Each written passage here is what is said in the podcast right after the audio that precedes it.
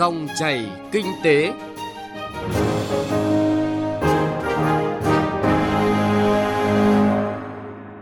Các biên tập viên Thành Trung và Anh Tú rất vui được gặp lại quý vị và các bạn trong dòng chảy kinh tế trên kênh thời sự VOV1 Đài Tiếng nói Việt Nam. Chương trình hôm nay thứ tư ngày 29 tháng 11 có những nội dung sau đây. Kỳ vọng thị trường bất động sản khi khung pháp lý được hoàn thiện.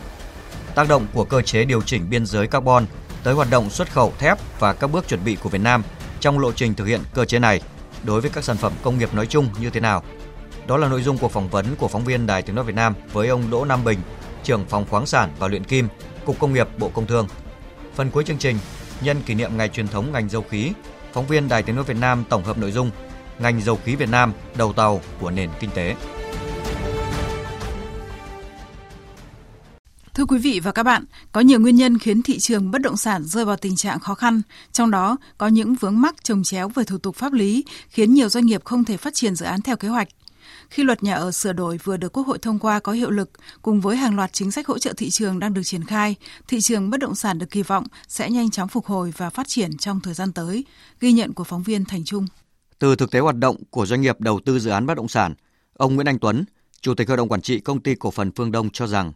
luật nhà ở được Quốc hội thông qua đang mở ra nhiều hy vọng tháo gỡ khó khăn cho thị trường. Trong đó, việc chưa quy định thời hạn sở hữu nhà trung cư, việc huy động thêm các nguồn lực để phát triển nhà ở xã hội sẽ góp phần thúc đẩy thị trường phát triển cân bằng hơn. Tuy nhiên, doanh nghiệp vẫn còn những khó khăn cần tháo gỡ như chủ trương chấp thuận nhà đầu tư đối với các dự án đang bị thắt chặt, giá cả đầu vào tăng cao và khó khăn về tiếp cận nguồn vốn. Sang năm 2024 khi các chính sách tài khóa và chính sách về ờ, các đạo luật mà Quốc hội đã phê duyệt được áp dụng. Khi đủ đủ điều kiện thì phải nhanh chóng đưa các cái quỹ đất của doanh nghiệp cũng như là quỹ đất sẽ sẽ được nhà nước chuyển đổi để giao thiện dự án nhanh nhất. Khi mà thị trường bắt đầu có tín hiệu thì các doanh nghiệp cũng sẽ bắt đầu đẩy mạnh cái công tác bán hàng cũng như công tác dịch vụ khách hàng thì lúc đó mới thị trường nó mới ổn định được. Ông Lê Hoàng Châu, Chủ tịch Hiệp hội Bất động sản Thành phố Hồ Chí Minh cho biết, tại Thành phố Hồ Chí Minh, vướng mắc pháp lý là vướng mắc lớn nhất, chiếm tới 70% khó khăn của các dự án bất động sản trong quá trình chuẩn bị đầu tư, xây dựng và kinh doanh. Bên cạnh đó, các thủ tục hành chính rắc rối phức tạp, thiếu đồng bộ, liên thông đã làm kéo dài thời gian thực hiện thủ tục đối với các dự án bất động sản. Doanh nghiệp đang rất kỳ vọng vào sự quyết liệt hơn từ các cơ quan quản lý để những chính sách hỗ trợ của chính phủ phát huy hiệu quả. Nỗ lực rất lớn của chính phủ, thủ tướng chính phủ,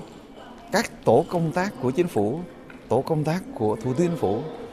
phối hợp với các bộ ngành và các địa phương đã tháo gỡ khó khăn được cho rất nhiều dự án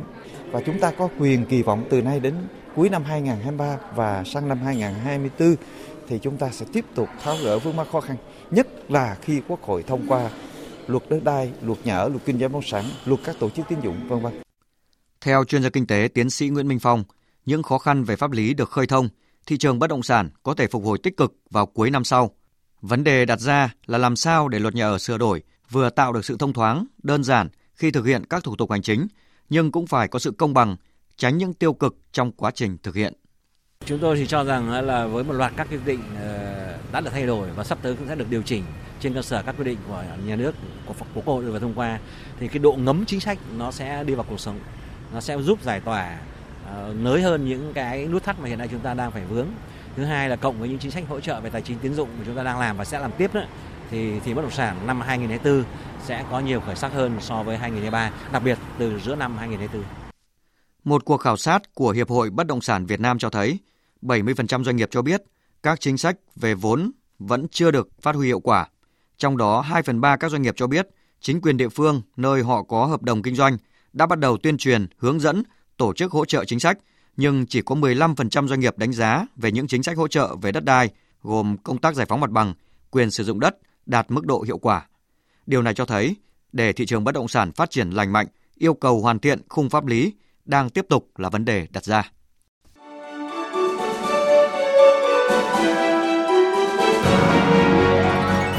Dòng chảy kinh tế, dòng chảy cuộc sống.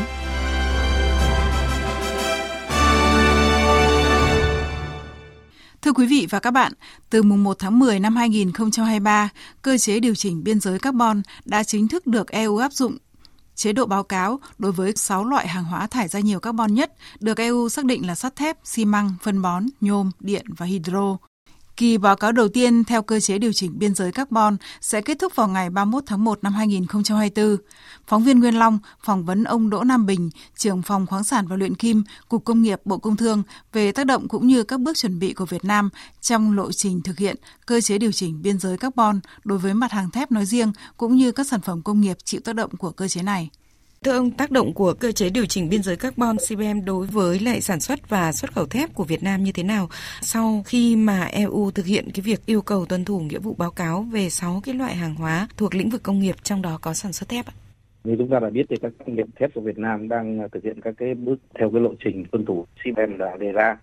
Và như chúng ta biết thì CBM sẽ áp dụng cái giá carbon cho các mặt hàng nhập khẩu và dựa trên cái ờ, cường độ phát thải nhà kính và các cái quy trình sản xuất và bước đầu đối tượng áp dụng là cái hàng hóa của các cái nhóm ngành như điện, sắt thép, phân bón, nhôm và xi măng. ở khi ờ, CBM đi vào hoạt động đầy đủ vào năm ờ, 2026 thì như chúng ta biết là các nhà nhập khẩu các cái sản phẩm này của EU thì ờ, sẽ phải cần xin cái giấy phép CBM và có phải mua cái giấy chứng nhận carbon với cái giá tương ứng với hàng hóa sản xuất tại EU và giá trị của cái giấy chứng nhận này dựa vào các cái tín chỉ phát thải của carbon à, hàng tuần thì các hệ thống giao dịch phát thải ETS ở cái mức thuế mà phụ thuộc vào các cái hàm lượng phát thải trong cái sản xuất. Như chênh lệch carbon thì theo ETS và EU và giá thì tại các nước sản xuất.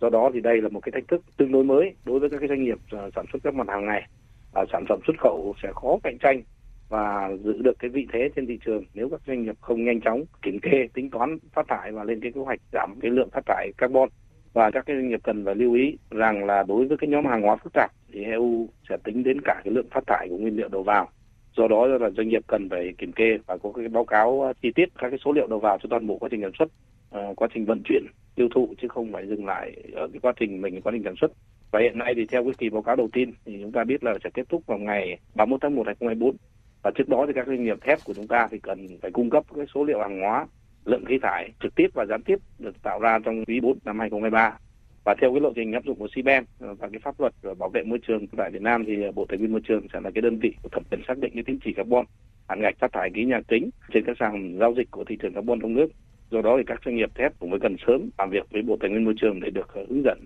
và Bộ Công Thương sẽ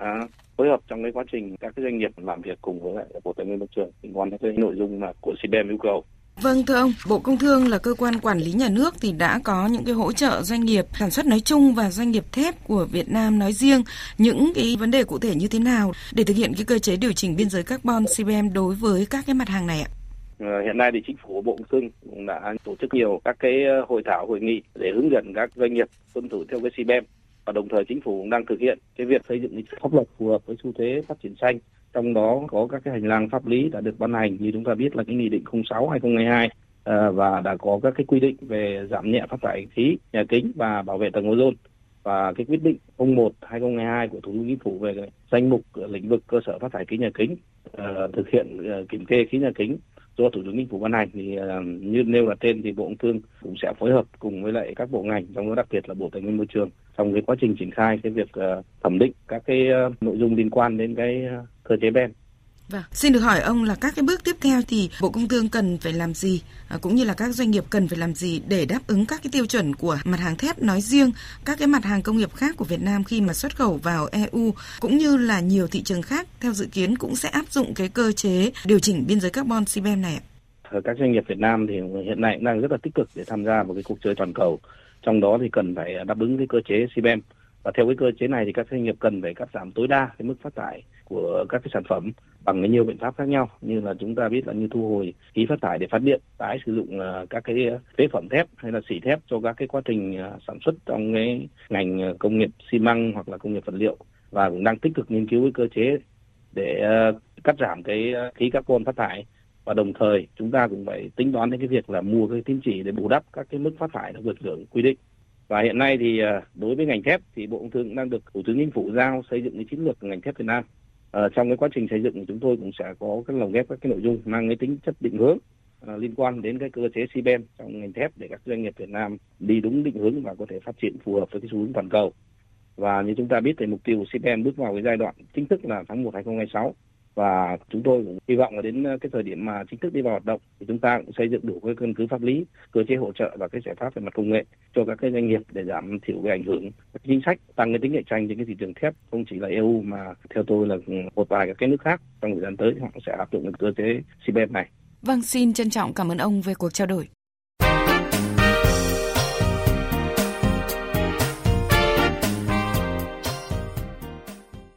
Thưa quý vị và các bạn, trải qua 62 năm không ngừng nỗ lực phấn đấu, các thế hệ người lao động dầu khí đã quyết tâm thực hiện ước nguyện của Bác Hồ, đó là xây dựng ngành công nghiệp dầu khí mạnh. Đến nay, ngành dầu khí Việt Nam, chủ lực là Tập đoàn Dầu khí Việt Nam, Petro Việt Nam, đã có những bước tiến mạnh mẽ, trở thành đầu tàu của nền kinh tế Việt Nam. Biên tập viên Đài tiếng nói Việt Nam tổng hợp thông tin về những dấu ấn nổi bật của ngành dầu khí Việt Nam nhân kỷ niệm ngày truyền thống 27 tháng 11 năm 1961, 27 tháng 11 năm 2023. Kể từ khi tấn dầu thô đầu tiên được khai thác năm 1986, ngành dầu khí Việt Nam đến nay đã khai thác được khoảng 430 triệu tấn dầu trong nước và khoảng 180 tỷ mét khối khí.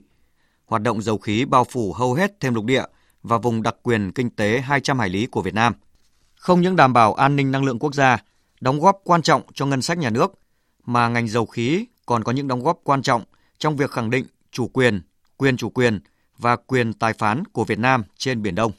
Với 5 hệ thống đường ống dẫn khí lớn, hàng năm Petro Việt Nam cung cấp gần 9 đến 11 tỷ mét khối khí cho sản xuất 35% sản lượng điện quốc gia, 70% sản lượng đạm và 70 đến 80% lượng khí cho các hộ tiêu thụ dân dụng của cả nước. Petro Việt Nam cũng là doanh nghiệp đứng thứ hai về cung cấp điện với tổng công suất các nhà máy điện của Petro Việt Nam đạt 6.605 MW, chiếm khoảng 15% tổng sản lượng điện quốc gia. Hai nhà máy đạm Cà Mau và đạm Phú Mỹ của Petro Việt Nam cung cấp ra thị trường trên 15 triệu tấn ure một năm, đáp ứng khoảng 70% nhu cầu phân bón trong nước, góp phần chấm dứt tình trạng khan hiếm phân bón, phụ thuộc vào phân bón nhập khẩu.